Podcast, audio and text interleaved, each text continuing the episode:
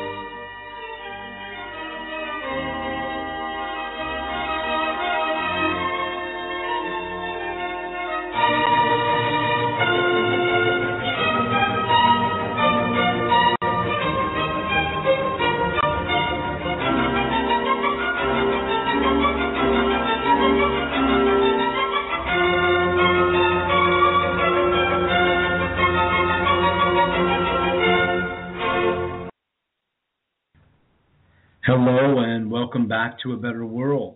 This is your host, Mitchell J. Rabin, and I am thrilled that you are joining us again today.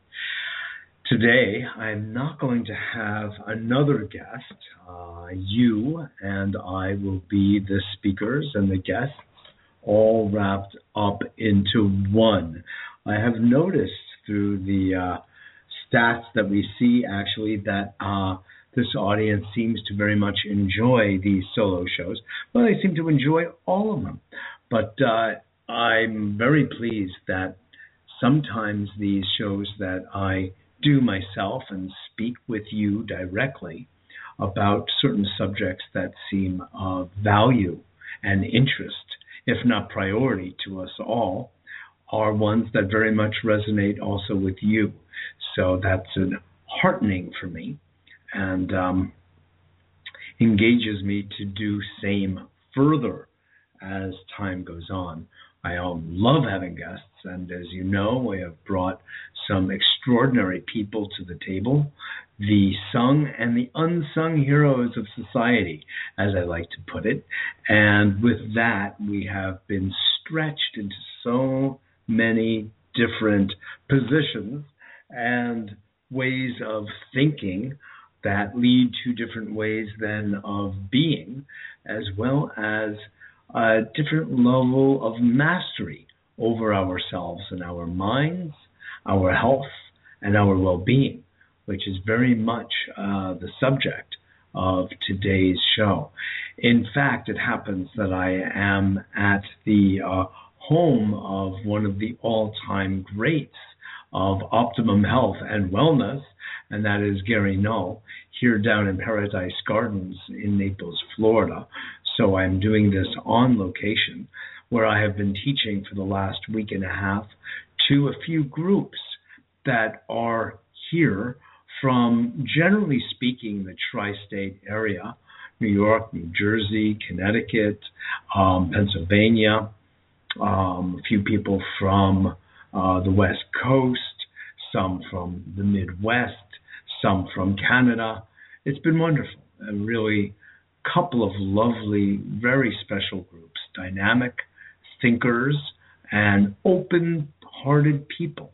And that makes these uh, experiences for everybody very wonderful. And they are uh, very, each time, a very receptive group, as was our wonderful group in uh, Texas this past June.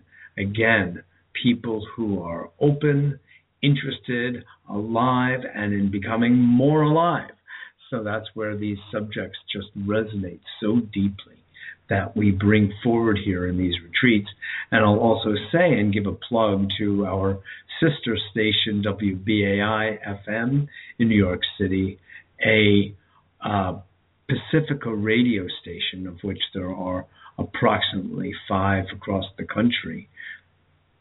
Uh, this is a fundraiser, and that is what brought us down here. And uh, we, several of us, uh, have donated our time and services to the benefit of WBAI.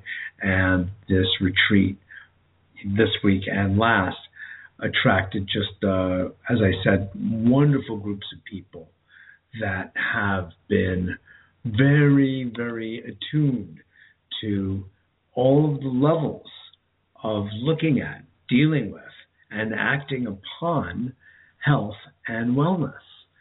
So I'm going to take some time right now to talk about that and to lay out the elements of health and wellness. So there will be no confusion. Some of these are basic and some get a little more subtle. Some are known to perhaps many, many, and others maybe not so much. But that will be determined over time. And no matter what, all of us benefit by being reminded of the different types of health choices that we can make and the different dimensions of healthy choices that we can also make. Some people think along some rather narrowed lines, even though they call themselves holistic, but in fact, it's not really very holistic at all. So, we're going to make sure here on A Better World that everybody understands holism.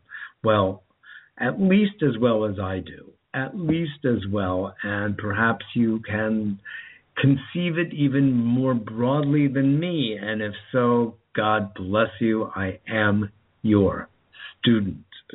So, uh, just a quick reminder as we begin here of our website, two websites actually uh, betterworld.tv, which is our obvious uh, media website for our weekly television show aired in Manhattan on television, community cable television, A Better World with Mitchell J. Rabin, Mondays at 7, and then Tuesday afternoons on Progressive Radio Network, that's Gary Null's station, known commonly as PRN, and this show on Blog Talk Radio, A Better World Radio with Mitchell J. Rabin, and we've been on for years, um, really altogether.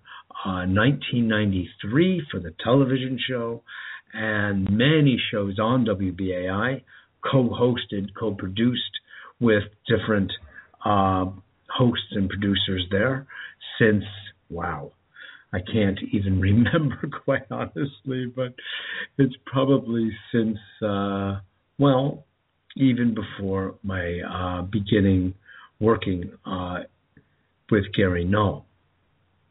So that would go back to probably 1988 or 1989.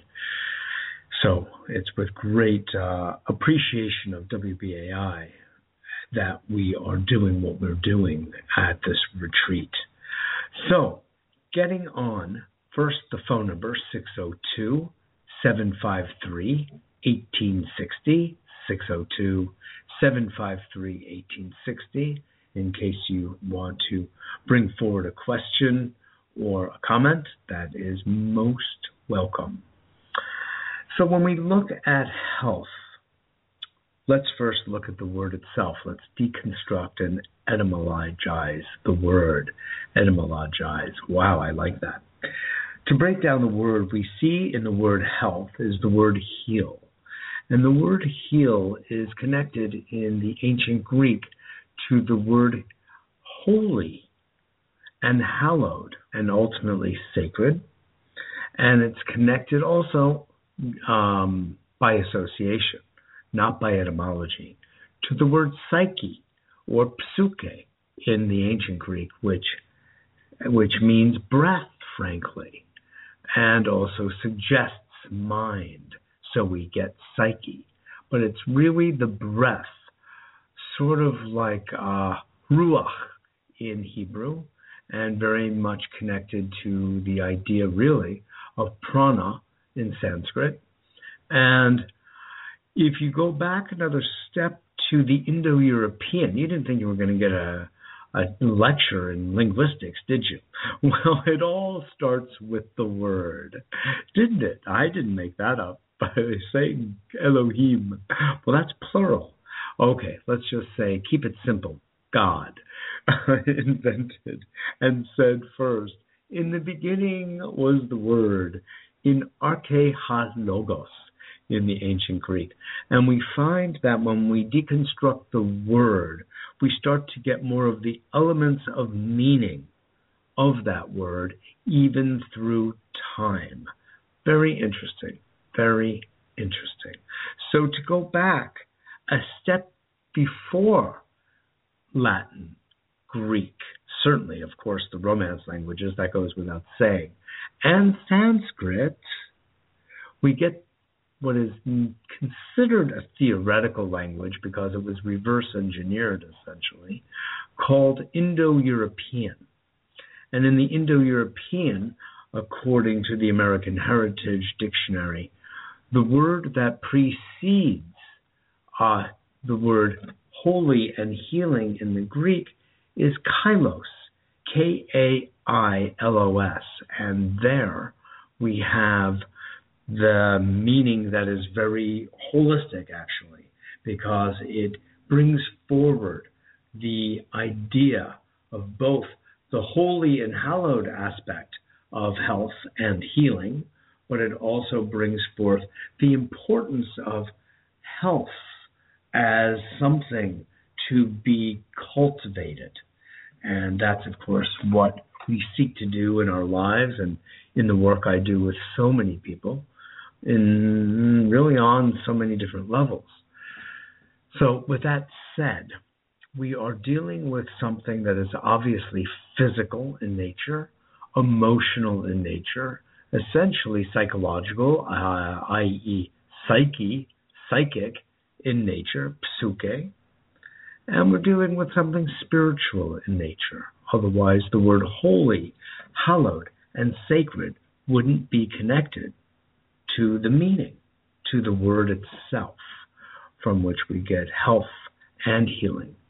Now, it's a different route to look at sanus, which is another related concept, obviously, from which we get sane, sanity, and in French, salut, and in the other Romance languages, uh, Spanish, for instance, salud, you know, they're all very closely, clearly related. So um, when we look at this larger historical picture of health, we see that it is a mind body enterprise. In fact, it wasn't until relatively recently in our history, human history that is, that the idea of mind and body became two ideas one mind, one body. They were ripped asunder, as it were. They were separated out from each other. They were divided by someone divisive. Uh, you could really take a good look at uh, Rene Descartes, who was largely responsible for separating, uh, philosophically separating man from nature and mind from body. And it was a uh, um, a surgery of sorts, you could say, an analysis in the true sense, going back again to the ancient Greek, to break apart, to analyze, is to break apart into its component pieces or elements. And clearly, there's a lot of value to doing that. But that means that it was whole to begin with, and it had to be broken apart. And when that happens, in mind, in concept, in ideology, in language, and then actually belief system, you've got a little bit of trouble on your hands, if you know what I mean. You're going to have to put Humpty Dumpty eventually back together again. And that's what holistic thinking is doing. That's what mind body thinking is doing. And that's what I do, clearly, on this show, on the other shows, in my teaching, and in my coaching, counseling, and consulting. It all banks on a certain a fundamental understanding of the interconnectedness of mind and body, and mind body then with the so called outer world. And those of you who listen with any regularity will know that I speak of inner ecology and outer ecology. And those are relativistic ways of representing the whole.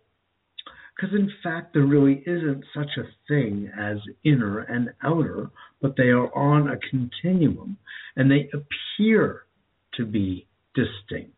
And in language, they become distinct as a convenience, simply as a way of referring to different aspects and different characteristics, features, and dimensions of our otherwise true holistic inward and outward lives.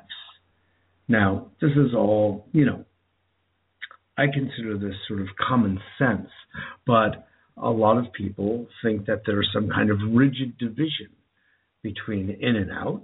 It appears that way, and I, I really offer it that way. It's in the world of appearance, not reality.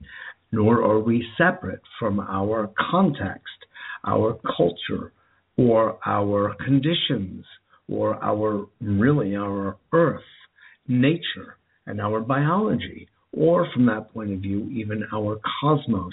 We are intimately one, interconnected with the all. We are connected with it all. Indeed, we are. And it's only a function of mind, a function, not the function, of mind that gives us the sense of separateness. And there are many wonderful works uh, and literature about the true underlying and overarching sense of oneness that we can all have, and that from really a physics point of view, quantum and classical. Uh, let's stick with the quantum. Physics actually proves our connectedness with all. If we take a look for a moment at the Buddhist perspective, we see a principle, underlying principle, yes, okay, and overarching, of interdependence. Interdependence is distinct from dependent or independent or codependent.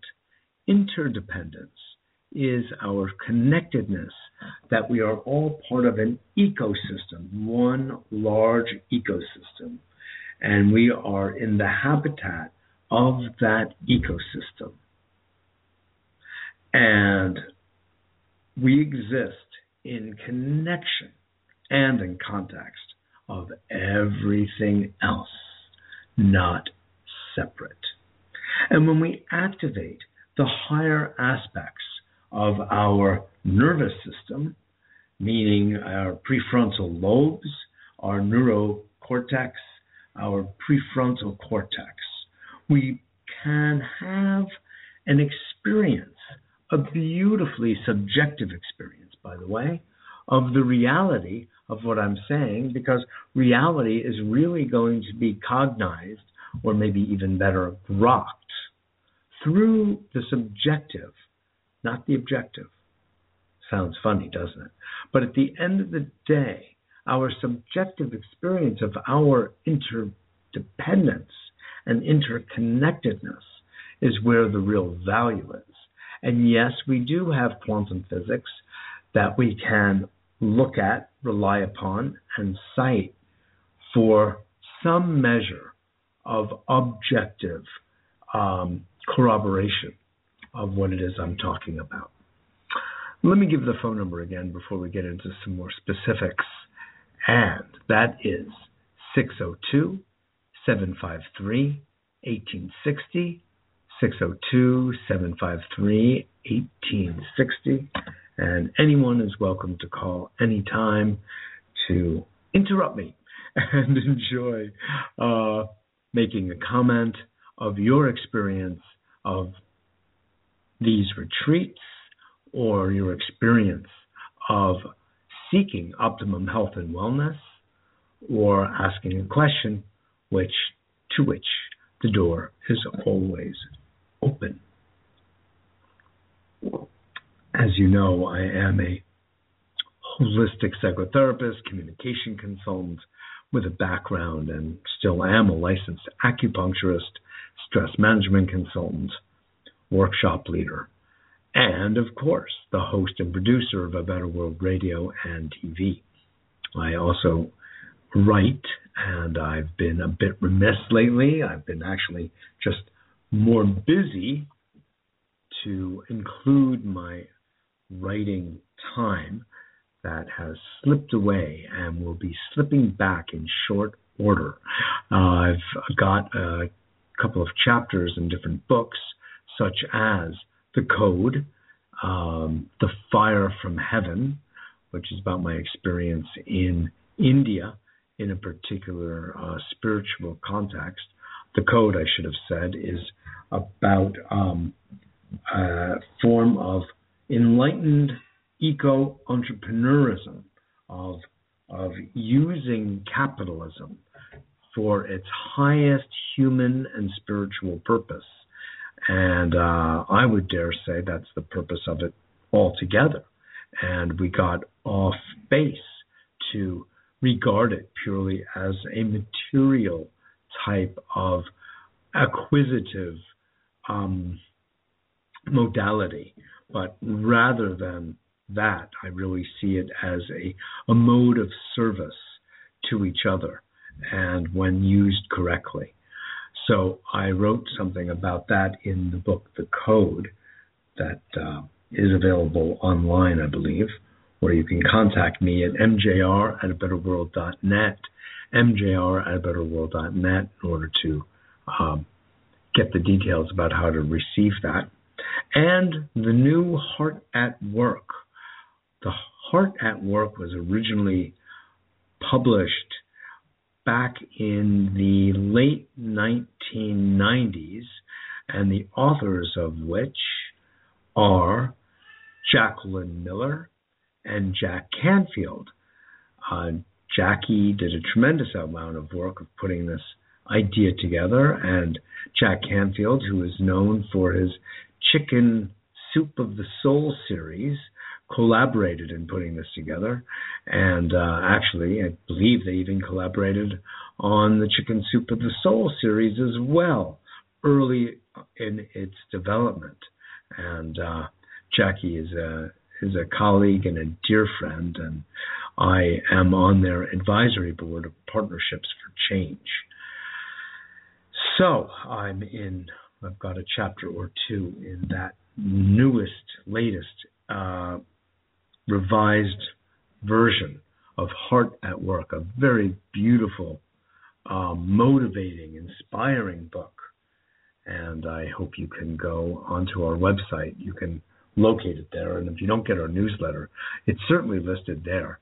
And all of our newsletters are on the website at betterworld.tv where you can uh, click on newsletter and get any number of different um, books of our guests, books uh, in which I have chapters, uh, Huffington Post articles that I have read, and books and films that uh, are of my guests, stretching back many years. We have the Amazon links, so it's easy for you to go and see and decide what is best for you. So, bearing down and on the subject of health and wellness, optimum health and wellness at that, we want to, of course, start looking first at the way we think. Yes, the way we think, because the way we think is going to be leading us in one direction or another. It will be leading us either hither or thither. you got it. I know most people think, well, if you're going to start thinking about your health, you want to start looking at what you eat, what you drink, how you exercise, how much you exercise, what are your sleep patterns. And I agree with all of that. But first, if you want to start thinking about your health and wellness, you want to start thinking about the way you think. Because where you direct your mind is going to have a major impact on your physical health. So, having thoughts that are supportive of your life force growing and expanding and circulating through your physical vehicle, you got to get a handle on your mind. Yes, that's right. Of course. This is a better world with Mitchell J. Rabin. Yes. This is not just some kind of class in nutrition to talk about eating live food and raw food and organic food distinct from the other types of foods. That will too be discussed because that is very important. But if you want to go with priority, you start with mind, the way the ancient Indian yogis were telling us from the beginning, perhaps, of time itself, time immemorial, as have the Taoists in China essentially been saying the same thing. So, should we listen? I think so. And I don't doubt for a second that there are other indigenous communities from Africa, from Australia, from South America, from the Nordic countries to the Middle East that would corroborate the same thing. If you want to start thinking about your health, optimum health and wellness, start thinking about thinking.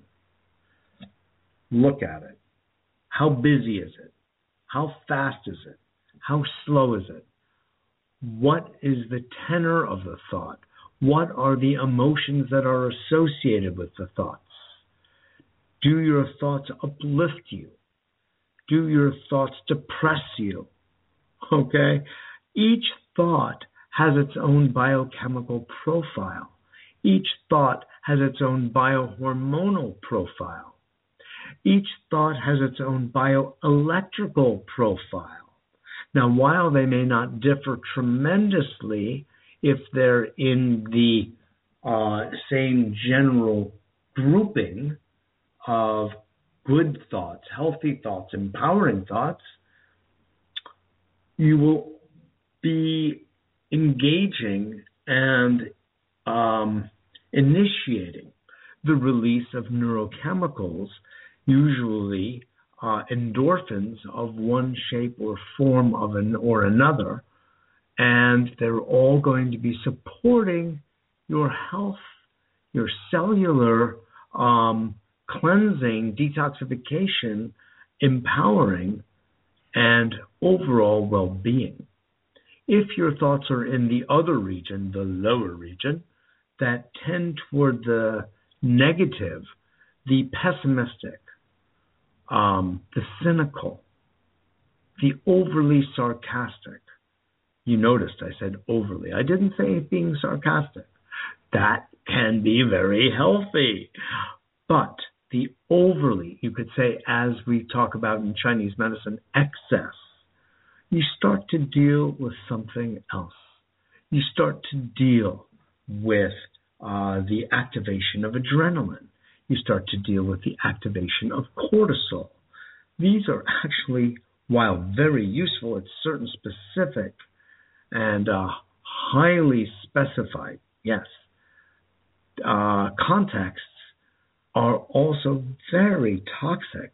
They get into the bloodstream and can take days to cleanse the blood of their effect. So if you get very riled up, if you get very angry, very disturbed, very upset, it's going to be really difficult to actually cleanse yourself, not just your blood, but also your muscles. Everything is in on the act when these explosive emotions take over. Now, we were not taught any of this as youngsters, not as children, not as young adults. We were not taught the physiology of our emotions. Yet, we now know that our emotions are literally, cellularly uplifting and life affirming and life supporting and life empowering, or they are its opposite life denying, life destroying, literally, and toxic. So, we, with this information, want to very much be mindful of what it is that goes through our minds and what charges, emotional charges, we give to those thoughts. That's actually the most important thing. A thought in itself, without the investment of emotion, be it a negative emotion or passion or aliveness and support and love, um, don't have that much power. There is some, but it's lightweight in comparison to when we charge it up with valences, with electrical energy, and we really power it up. So worry not about the passage of thoughts through the mind, like, you know, clouds in the sky. That's not the issue. Although one wants to be mindful and one wants to populate one's mind with either um, either healthy thoughts, loving thoughts, compassionate thoughts, productive thoughts, prosperous thoughts, gentle thoughts, kind thoughts, or no thought at all until you need thought. And then you summon it up. How's that for an idea? That you use your mind when you need it. And when you don't, you put it aside. You let it just sink into your body where so much of the present day, moment to moment nowness action is. That's right. The body, babe, the body is a powerhouse and a power source. And allow the mind to dwell in the body, either in the center, in Chinese, what we refer to as the Dan Tian, the elixir field, or in the heart, or if you're moving as in exercising in the fullness of your physical body, might be your legs, wherever your mind is inhabiting and dwelling in your body, not in the head brain. Interesting? You betcha. Where do we get this kind of education? Well, you have to look far and wide for it. But those of you who know a better world, and those of you who know these types of integrated, holistic thinkers, then you will have greater access. And certainly that's what I bring to the table here at A Better World and in the website and everything else, including mitchellrabin.com, by the way, M I T C H E L L R A B I N.com, which is the website describing my various uh, counseling, consulting, and therapeutic services, mediation, and conflict resolution. It's all truly of a piece. Communication, inner communication, outer stress management, stress reduction, relating to ourselves and our world in more positive and more productive and real, I dare say, real ways. So once we have in a sense, harnessed our mind, after we've made friends with our mind, after we start using it instead of it using us. I like to quote the name of the book and the book itself of an old teacher of mine uh, named Richard Bandler, who's one of the founders of neurolinguistic programming, uh, programming, aka NLP, used to always say, well, the name of his book. Using your brain for a change. yeah, you got it, Richard. And that's emblematic of his wonderful sense of humor. Anyway, yes, once we have that, in a sense, uh, related to, not necessarily mastered, but we have configured it into our larger holistic understanding of what's healthy and we've engaged the use of our imagination. And another wonderful phrase that uh, my dear colleague and friend Dianne Collins has uh, been using for years and is the name of part of the name of her book, Do You Quantum Think? Quantum thinking, have we engaged the quantum field in our thinking, the morphogenetic field, and come to understand that uh, come to understand that our thinking is influencing our body all the time and the field around us all the time, and that we can become brilliantly quantum thinkers and go whole out of the box where we do not even see the box anymore. That gets interesting where we can open time and we can collapse time and we can associate things together. I'm another one of my great uh, teachers, really, is Dr. Joe Dispenza, who I've had on these airwaves before, whose work I very much appreciate, who reminds us from back in the film, What the Bleep Do We Know, where he was one of the experts speaking, uh, that the neurons that fire together wire together. So we can create our own reality, truly can, by what we deliberately decide to wire together. And when we wire it together, that is the power of association. So we can wire together ideas like, I want to be healthy, with, I am healthy. I love making choices that support my health. I love me. I love my body. I take care of my body. I am not my body, but I have a body. And I work to, I seek to, and I accomplish the taking care of my body in an easy, gentle, loving, disciplined way. Every single day, every single hour, and every single moment. It's ongoing. It's happening now that I am caretaking of my body. And you can say the same thing of your emotions.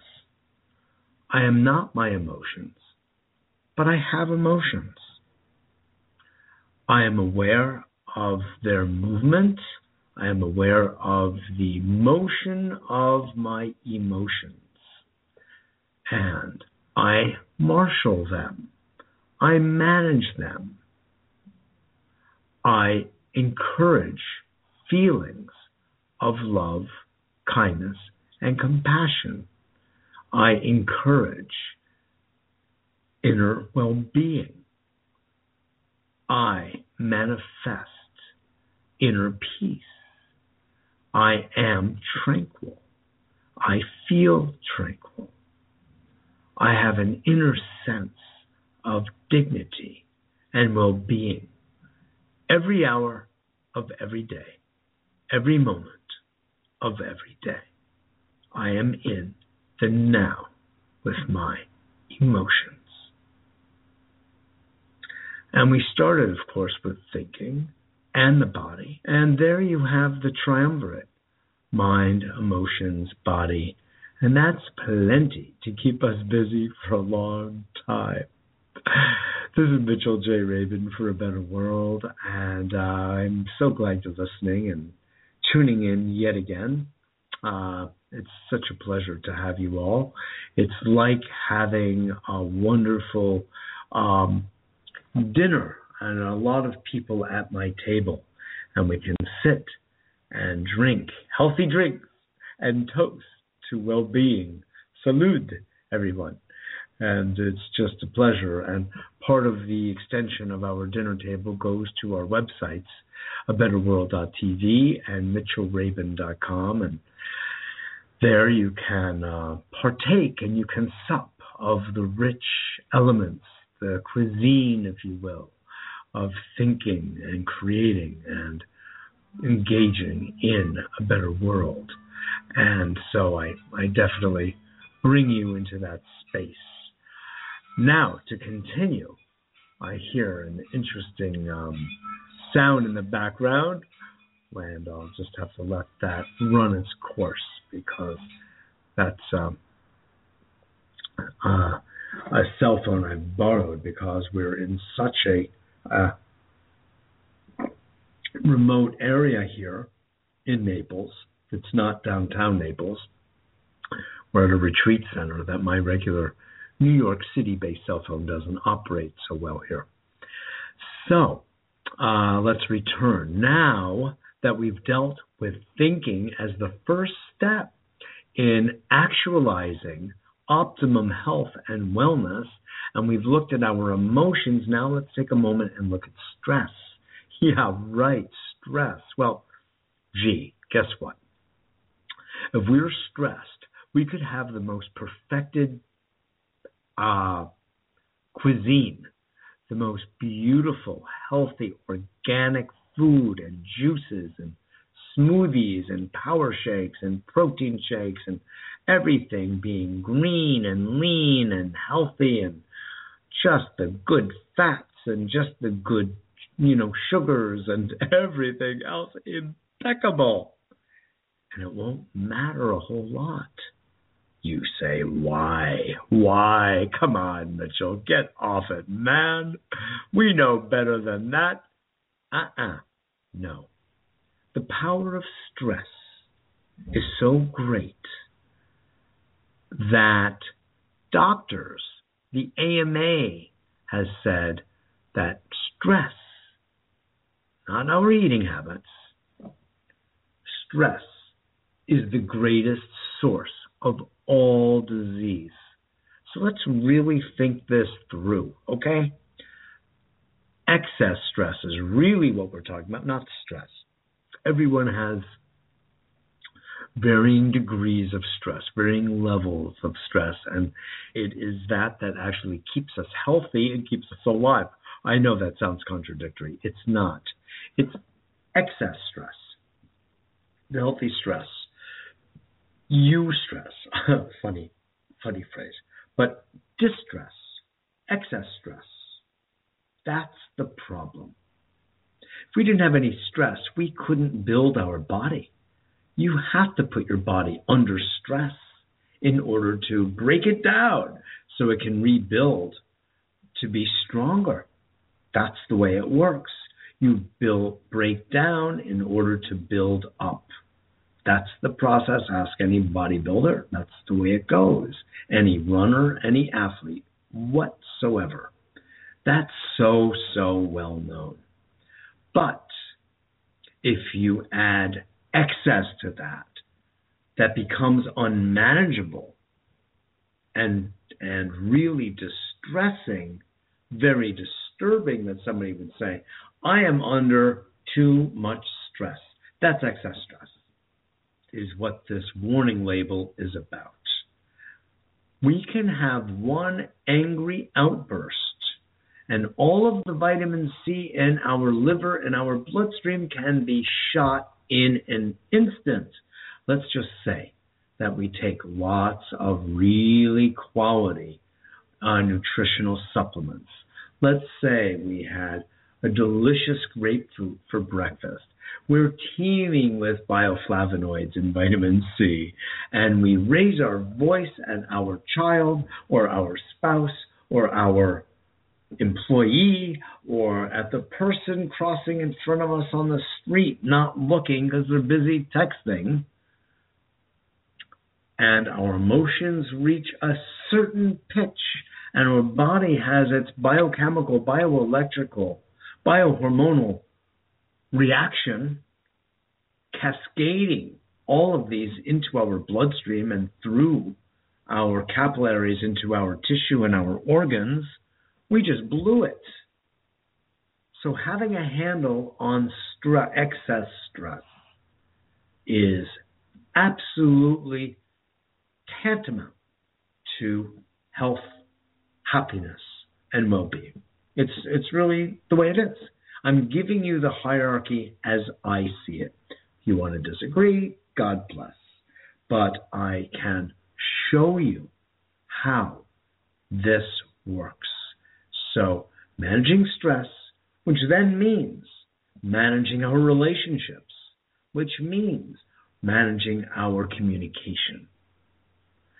These are all the sources of most of our excess stress, just these areas. It happens at home, it happens at work, it happens in our family. This is where we experience it. Or when we read the newspaper. Frankly, these days, we can become very excessively distressed. So we want to watch out for these things. And it doesn't mean that we don't have a feeling about the things that are upsetting. Of course, it doesn't mean that. We're supposed to have feelings and lots of them. It's cool. It's part of the magnificence. is the garden of living, of life itself. We will have different feelings with different colors and tones and hues. It's not that. Different levels of subtlety. We invite these, but when we get over the top with stress, emotionally, psychologically, you know exactly what I'm talking about. That is where the trouble begins to brew. And when it goes the next step from excess to unmanageable, this is where we begin to literally break down our body begins to break down, our immune function begins to break down, hormones are not being released in proper sequence and volume. Everything gets congested, what we call uh, it's blocked chi, it's blocked life force, blocked energy, okay, or stagnancy or in Chinese medicine, when we refer to the blood in this way, we refer to congealed blood. These are the types of things that occur when we are not taking truly proper care of ourself. Now, it's so important that you understand this hierarchy of looking at our thoughts first and then looking at our emotions next because we're understanding how our thoughts and emotions are interfacing constantly with our body. Should I summon up some backup? Shall I refer you to uh, the work of Candace Pert, P E R T, The Molecules of Emotion? Should I refer to you to the work of Joe Dispenza, that shows the role of mind and brain in the uh, physical life and in healing, that we take a look at the placebo effect, which demonstrates so uh, so loudly the effect of the mind and the emotions and belief systems on the physical body. Shall I refer you to Dr. Bruce Lipton, cellular biologist, the author of Biology of Belief. Shall I refer you to the work of Jon Kabat-Zinn, who has demonstrated over and again the effect of meditation on the physical body? That means the mind on the physical body and, in a sense, over should I refer you to the work of Herbert Benson, The Relaxation Response, reaching back at this point 30 years, demonstrating, confirming, corroborating the same fundamental notions? When you really have that down, you're really then spending your money wisely by eating really quality really nutritious, organic, life, live food. Yes. And that's the hierarchy. That's the hierarchy as I have come to know it by experience and by study. So, working with people for years in these domains and many people put the cart before the horse, and you can do that, and that's okay. But when you recognize things as I've laid them out, and you start to also engage the higher brain, and it's just, you know, in the last year that I have gotten trained in something called higher brain living, which really looks at the activation of the prefrontal lobes and the deactivation of the reptilian function, the lower brain, not to deactivate it literally, but to change the proportion of energy really occupying one instead of the other. We'll never have too little energy in the uh, lower brain, in the reptilian brain. It's just, it's not actually biologically possible because we wouldn't survive if it did not maintain and sustain a certain level of energy and awareness. It's there, it's underlying. But there's so much energy that can be directed and focused into the prefrontal cortex. And the good news is there that the research has shown that that's where we all begin to feel a sense of brotherhood, sisterhood, of humanity, of compassion, of love, of well being, a more powerful place for imagination, for creativity, for intuition. This is the home and the treasure chest of our future possibility and our present possibility. It's also the place, that harmonious, coherent place where we then actually access the heart. And I actually like to call it the heart brain because it is. It's really part of our electrical system, it's part of our nervous system. I know it's broken out into a circulatory system, and, and that's fine because that's true too. But again, this underscores the idea that we are holistic. In Chinese medicine, we talk about 14 basic meridians. But we all know that there's really one meridian. But we like to distinguish different parts of that one meridian because we can utilize them for different purposes. And you could say segregate and distinguish between the kinds of problems, of imbalances that can occur. And we don't have to always engage the whole body, although we technically really are. But we could, you could say, segment things with specialty item of dealing just with a you know an upset stomach or a headache or a um, you know sprained wrist or what have you. So you understand. I think you understand systemic thinking for sure. Anyway, now we have entered the realm of food. And when you do that, you want to, of course, look at living food. I mean, it only makes sense. Why wouldn't you want a living food, healthy food?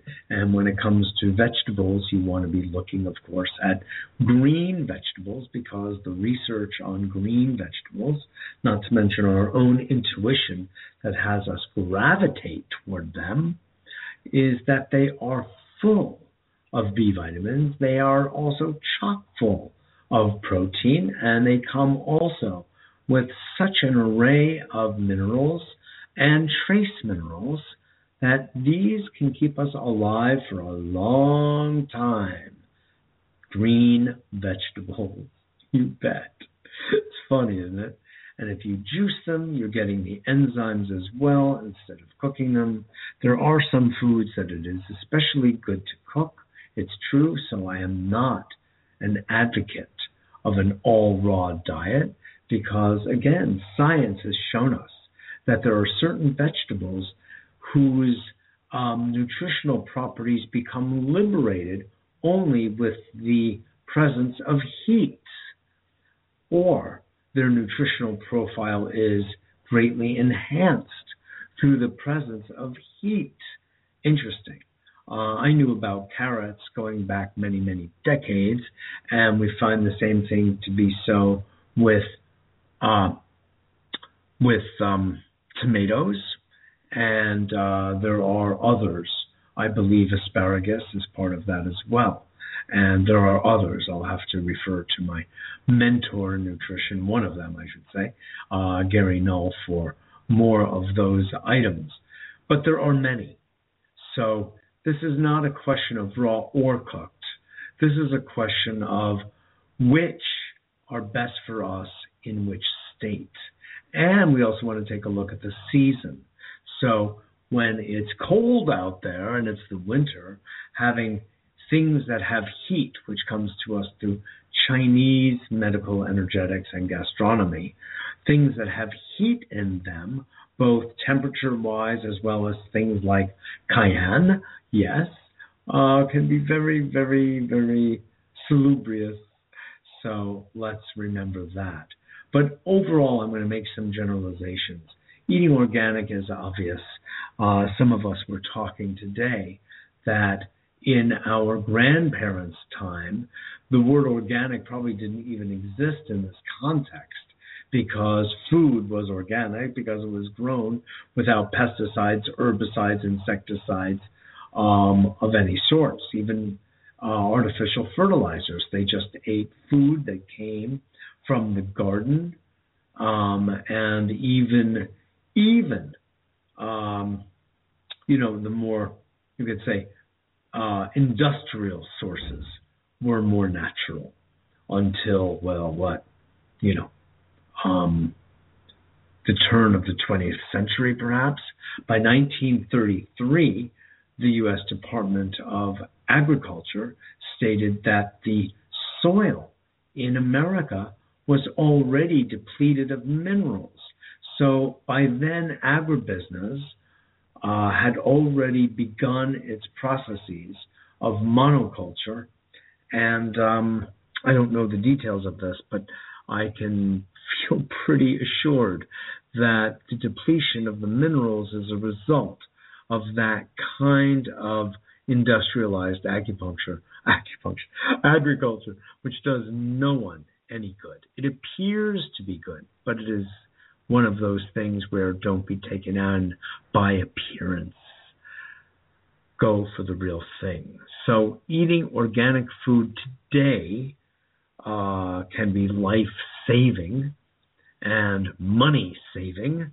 Oh, yes, it is more costly upfront. That's true. But when you take in a certain number of toxins because of the way non organic food is made, cultivated, uh, the health costs go up because the disease costs are so great. So you want to eat well, you want to focus on vegetables and fruits. It's obvious we have a long term natural hygiene tradition that even Kellogg was part of way back then at the turn of the 20th century. And um, there are just, you know, a whole array of uh, arets. There are just so many brilliant people who were encouraging the uh, diets based on healthy vegetables and fruits. And uh, for overall, there's no question that this kind of diet, it's just been proven over and over again, is what we really want most. Now, certainly, many people have meat in their diet, and fowl in their diet, and fish in their diet, but we also know that while we may have been raised on these foods and we've cultivated a taste for some of these foods, uh, the way they are by and large raised today and manufactured and produced and fished and farmed today are not healthy at all. You can ask a good question, which is can we use our mind to detoxify these things? Well, you know what? Is our attitude important when it comes to these things? I'll say yes. Yes, the mind is important. However, however, no one who is working on their health, cultivating their health, wants to put anything that's toxic into their body knowingly. You just don't want to do it.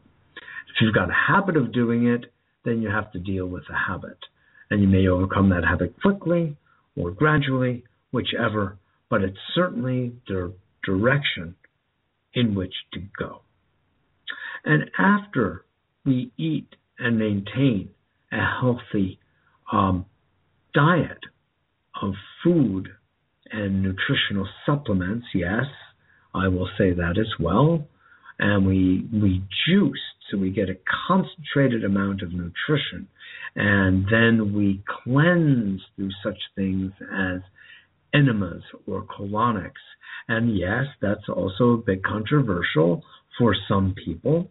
Uh, but, you know, the Essenes, there's an interesting book that suggests that in the Essene Gospel of Peace, a particular part of it referred to Jesus as using a gourd and the others, his disciples, as a means of cleansing their colon. Oh, yes. So it looks like it's an ancient practice. And with all of the toxic materials we tend to take in one way or another through food, through drink, through, you know, deception, through air, our body itself, our largest largest organ is our skin, which is breathing constantly. Um, considering doing enemas and or colonics, colon therapy is very very smart. I think so. Again, this is personal opinion. In fact, all of this is personal opinion. A lot of it, however, really based in a lot of observation, experience, and science. So to continue, I'm going to continue until I finish this piece, and uh, it's not that much longer, but a little bit. Uh, we have established a healthy diet. In order to have a healthy diet, there are so many places to turn. I know the paleo diet is considered very healthy these days, and it's certainly very popular. And there are certainly aspects of it that can be very, very healthy. But to think, and uh, Gary Null was very funny about this just uh, a month or two ago on his show on PRN, um, said that the the Paleolithic people were really hunters and gatherers. And they went from feast to famine to feast to famine as a cycle. And there wasn't much very healthy in that at all. So if you really want to talk paleo, you have to really look at the Paleolithic and uh, not just a word in a uh, in a cookbook. Uh, but um, it's funny. But certainly the eating of nuts and raisins and legumes, uh, along with the vegetables, are very healthy. Eating healthy fats is required for good brain function. So we're not at all ever in this whole talk talking about one thing or another. We're talking about clean, good thinking with good feeling, with reduced stress, with manageable stress, with clean eating and drinking and sleeping, getting a good night's sleep, or if you don't want to do it all at night, no problem. Take a little nap. Where did the siesta come from?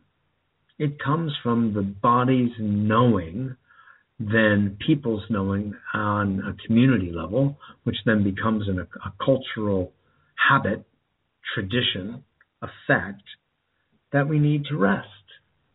And that's the yin part of the yang, the exertion and the resting period. So, getting, you know, I think the science shows literally seven to eight hours of rest in a given 24 hour period. And that doesn't mean that it all has to be at the same time. It doesn't. But getting that amount of rest out of 24 hours, it's one third of the full day. And that's what we want to be taking a look at. That's what it is. I'm being called, and here it's loud, but it too will pass.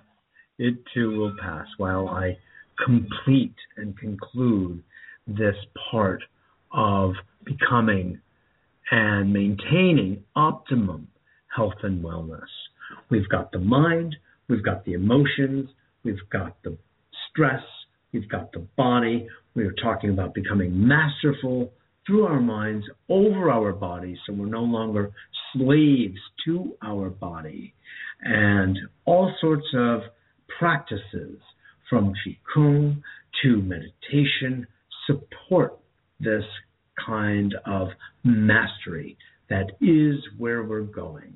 This is buttressed by making healthy choices every single day and at every time of the day. And those some of those choices involve what we put into our body, that we eat healthy foods and you have so many abundant places to find information about that. I had Ocean Robbins on, John Robbins' son, not long ago, who is truly um, committed healthy food for our our society. I had on Karen Ranzi, who wrote a book about raw food and attachment parenting, if you remember. Karen's been on a couple of times over the years.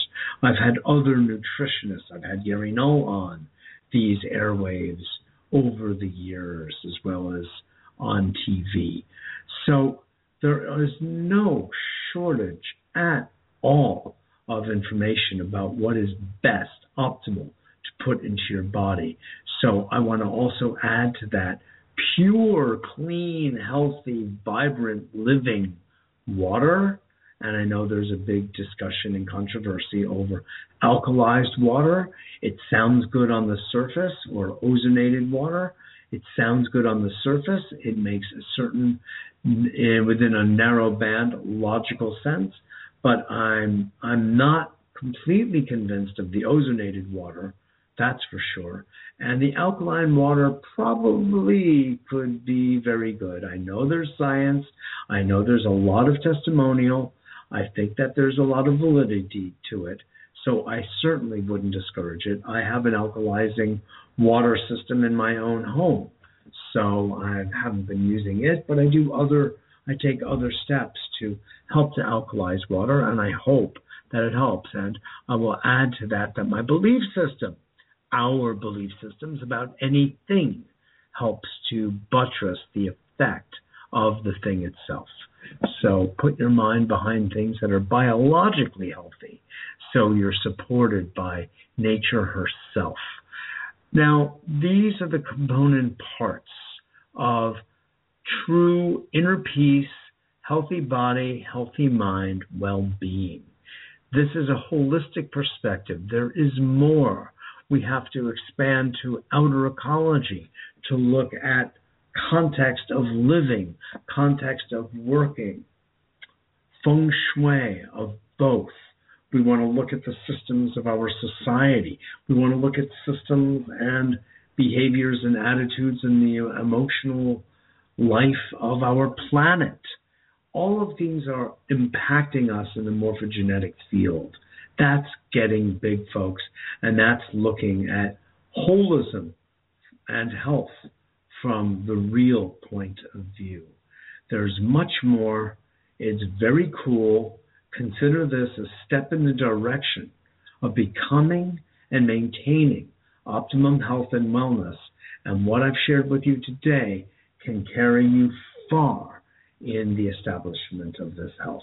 I want to also say that the more we access our higher brain, it seems to have an incredibly salubrious effect on our physical body, on our biology. It's very interesting, and no one of us really understands at this point so well how that works, what the mechanisms are. But we have observed that healing of a profound sort, even healing that you could call miraculous, occurs when we are truly in our power spots.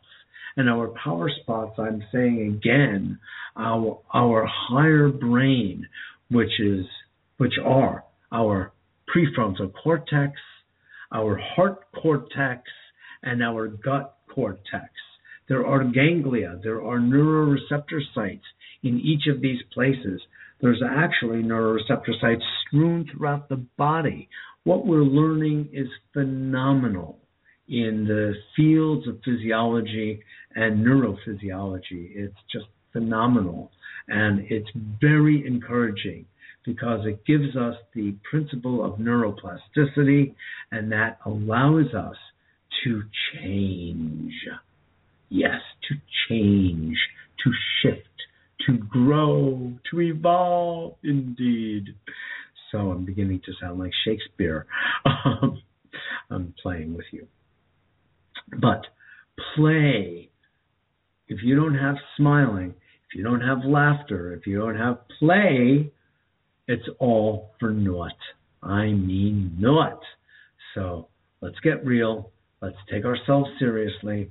Our psychological, our mental, our emotional, our spiritual, and our physical health all harmonize together.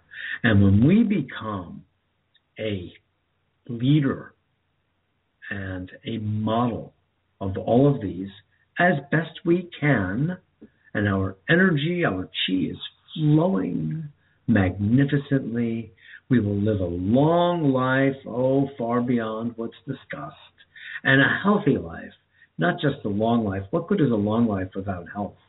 Not much. So, these are the ways of I invite you all to think and to engage yourselves and take your next steps in this life. I also, through a better world, offer uh, what's called harmonic energetic balancing and balancing uh, for individuals in a individual life session a biofeedback session that really actually regards the energy fields in and around the body through the nervous system. And this is another way of balancing health. So, with that, I want to just thank you all for your rapt attention. It's such a gift to me, and I hope this is a gift to you. Again, the websites are mitchellrabin.com, and to get the free newsletter, a betterworld.tv, as well as to learn of who the guests will be, if there are guests in a given show, the Monday evening television show at 7 Eastern Standard Time, New York, 7 p.m. Uh, Tuesday afternoon, 3 p.m. for Progressive Film Hour with Mitchell Rabin, and of course, A Better World with Mitchell Rabin here on Blog Talk Radio, and everything but everything is in archive on BetterWorld.tv, also on Blog Talk Radio, also on PRN.FM. The only place you'll find them all is at BetterWorld.tv. The others are segregated by shows, type of show, whether it's a PRN show or Blog Talk Radio.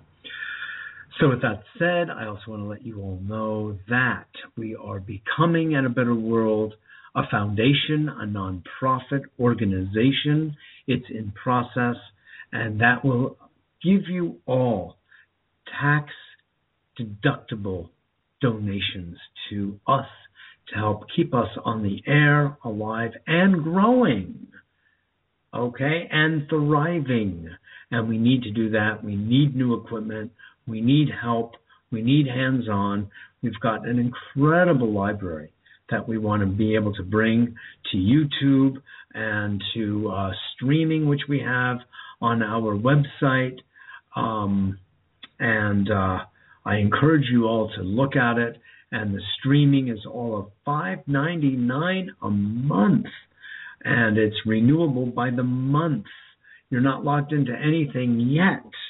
Even if you do one month's worth, you will get so many dozens of shows from a Better World, my interviews with the sung and the unsung heroes of society since 19, well, not really since 1993, but certainly the mid to late 90s on through to today. And uh, we sell the DVDs also on Amazon for you know what would ultimately cost you know it's 19.95 plus shipping. You know it ends up costing about $23 and you can have yes you get the DVD and yes it looks good. It's nicely packaged. You can also have all of what I have listed uh, on a stream, a video stream, for all of $6, even a little less, for a month. So, whichever suits you, please become part of our A Better World project and community. We so appreciate your presence. Pass this on also to your to your family, to your friends, to your parents, to your loved ones, to your children. And keep the ball rolling. It's such a pleasure. I love hearing from you as well, how you absorb this information and what you think at mjr at abetterworld.net. mjr at abetterworld.net. And we're also looking for interns, administrative, and video interns. Just contact me at that website, at that email address, if you are interested. Thanks so much, and I look forward to seeing you all next